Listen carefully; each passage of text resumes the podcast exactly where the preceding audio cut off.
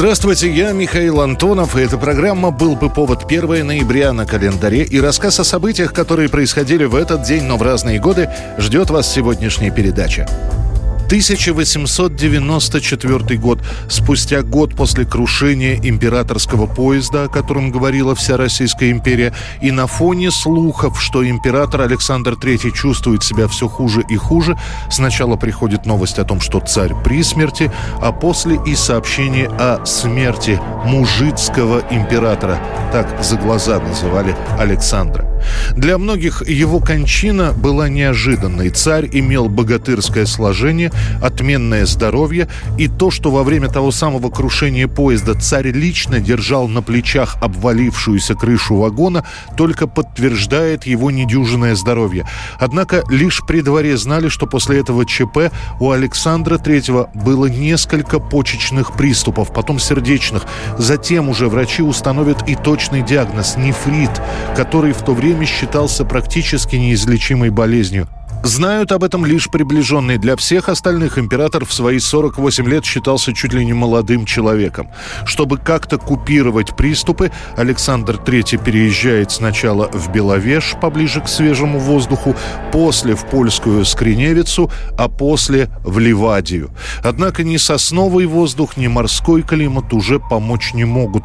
К началу октября наступает уремическое отравление, то есть почки не могут очистить кровь и организм организм травится продуктами своего обмена веществ.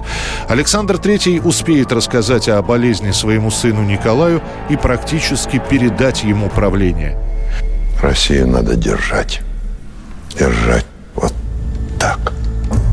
Александр III уже не встает с постели, он пытается заниматься государственными делами, но периодически теряет сознание из-за высокой температуры. В этот момент в Ливадию прибывают практически все члены царской семьи. В последние часы рядом с императором только священники. Как долго проживет папа? Минут десять. Пятнадцать. Через полтора часа после кончины Александра III в Ливадийской крестовоздвиженской церкви присягает на верность престолу новый император Николай II. На следующий день в этой же церкви состоится панихида по покойному императору и обращение в православие лютеранки принцессы Алисы. Она становится Александрой Федоровной. 1938 год, 1 ноября. Казалось бы, фильм о Ленине. Не комедия, не музыкальный водевиль, а собирает полные залы. В очередь, конечно, за билетами не выстраиваются, но практически на каждом сеансе полные залы показывают новую картину «Человек с ружьем». Идея ленты самая простая. Солдат Иван Шадрин отправлен однополчанами с германского фронта в революционный Петроград, чтобы вручить Ленину письмо с вопросами своих товарищей. А винтовку бросать нельзя. Как? Нельзя. Нельзя. Боязно бросать ее, товарищ. Керенский идет на нас с оружием. Так. А Каледин на Дону поднимает казаков. Эх, черт. Так что же это, если они первые кинутся на народ, а? Опять война? Солдат ведь устал. Это за что и как воевать? Вот приключения Ивана Шадрина тут и показаны. Шадрин – это практически прообраз Василия Теркина. Опытный, смекалистый, в какой-то момент хитрый, но в то же время душа человек. Наверное, именно это и привлекает зрителей. Тут нет длительных исторических споров, большевиков, меньшевиков. Все показано с точки зрения простого русского мужика. Несмотря на то, что критики встречают картину прохладно, то есть все-таки кино о Ленине, поэтому ругать не ругают, но и хвалить на все лады не торопятся. Но история покажет, что фильм понравился. В народ уйдет песня в исполнении Марка Бернеса. Тучи над городом стали в воздухе пахнет грозой, За далекой юнорской заставой Парень идет молодой. А главную цитату из фильма «Человек с ружьем» еще долгие десятилетия тиражируют в прессе и на плакатах. Теперь не надо бояться человека с ружьем, потому что он защищает трудящихся и будет беспощаден подавлении господства эксплуататоров.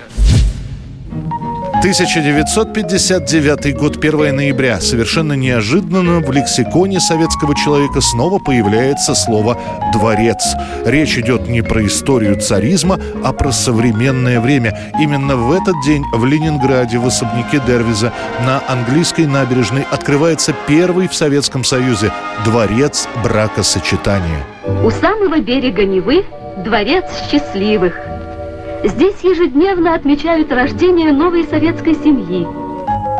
Дворец бракосочетания отличается от ЗАГСа так же, как породистая собака от дворняжки. Довоенные и послевоенные комнаты для записи актов гражданского состояния, сокращенно ЗАГС, это небольшие комнатушки с минимумом удобств. Стол, два стула, портрет Ленина, женщина-регистратор, которая фиксирует брак и поздравляет пришедших с созданием новой ячейки советского общества. И тут находится инициативная группа комсомольцев, которая предлагает сделать бракосочетание праздником, тем самым заложив новую советскую традицию. Причем комсомольцы подходят к делу ответственно. Они пишут, что подобное событие будет и памятью для собравшихся, и станет способствовать крепкому браку.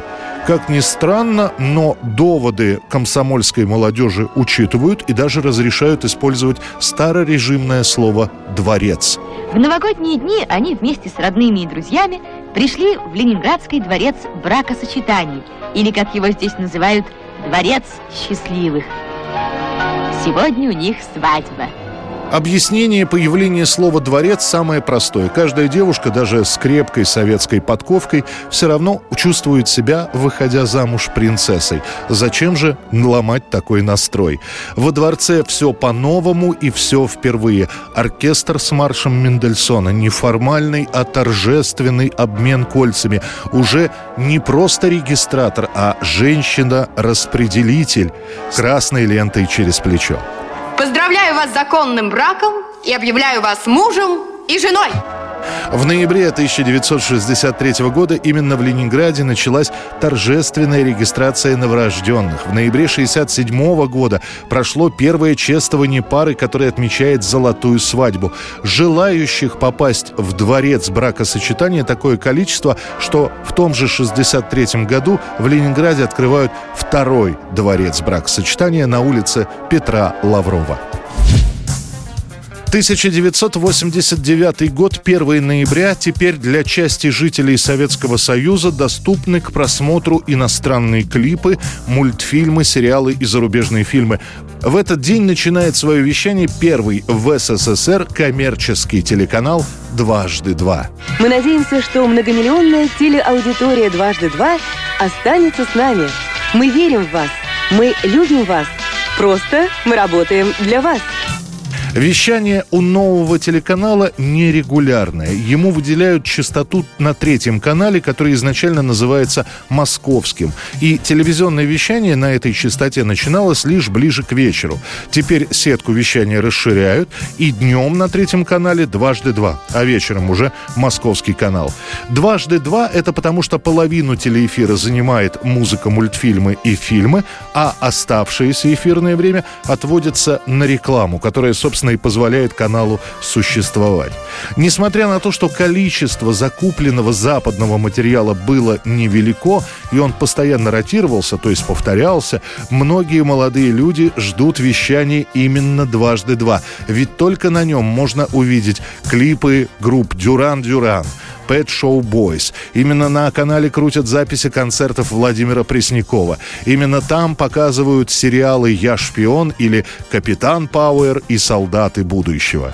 Кинокомпания Landmark Entertainment Group представляет фильм «Капитан Пауэр и солдаты будущего». Телеканал «Дважды два» просуществует на нашем телевидении почти 8 лет и станет первой ласточкой в коммерческом телевизионном вещании. 1988 год, 1 ноября, швейцарский поп-дуэт Yellow выпускает шестой студийный альбом под названием «Flag». Несмотря на то, что сама группа существует уже почти 10 лет, но только этот альбом делает их узнаваемыми не только в родной Швейцарии, но и сначала в Европе, а после и в США.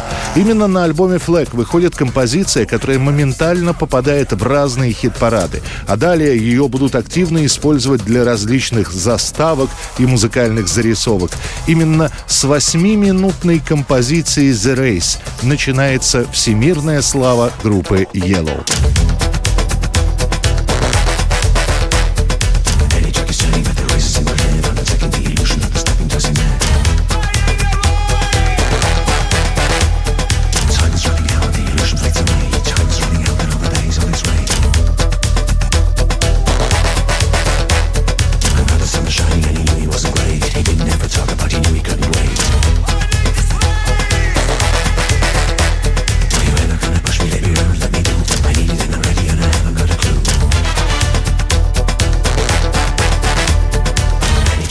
Это была программа «Был бы повод» и рассказ о событиях, которые происходили в этот день, 1 ноября, но в разные годы. Очередной выпуск завтра. В студии был Михаил Антонов.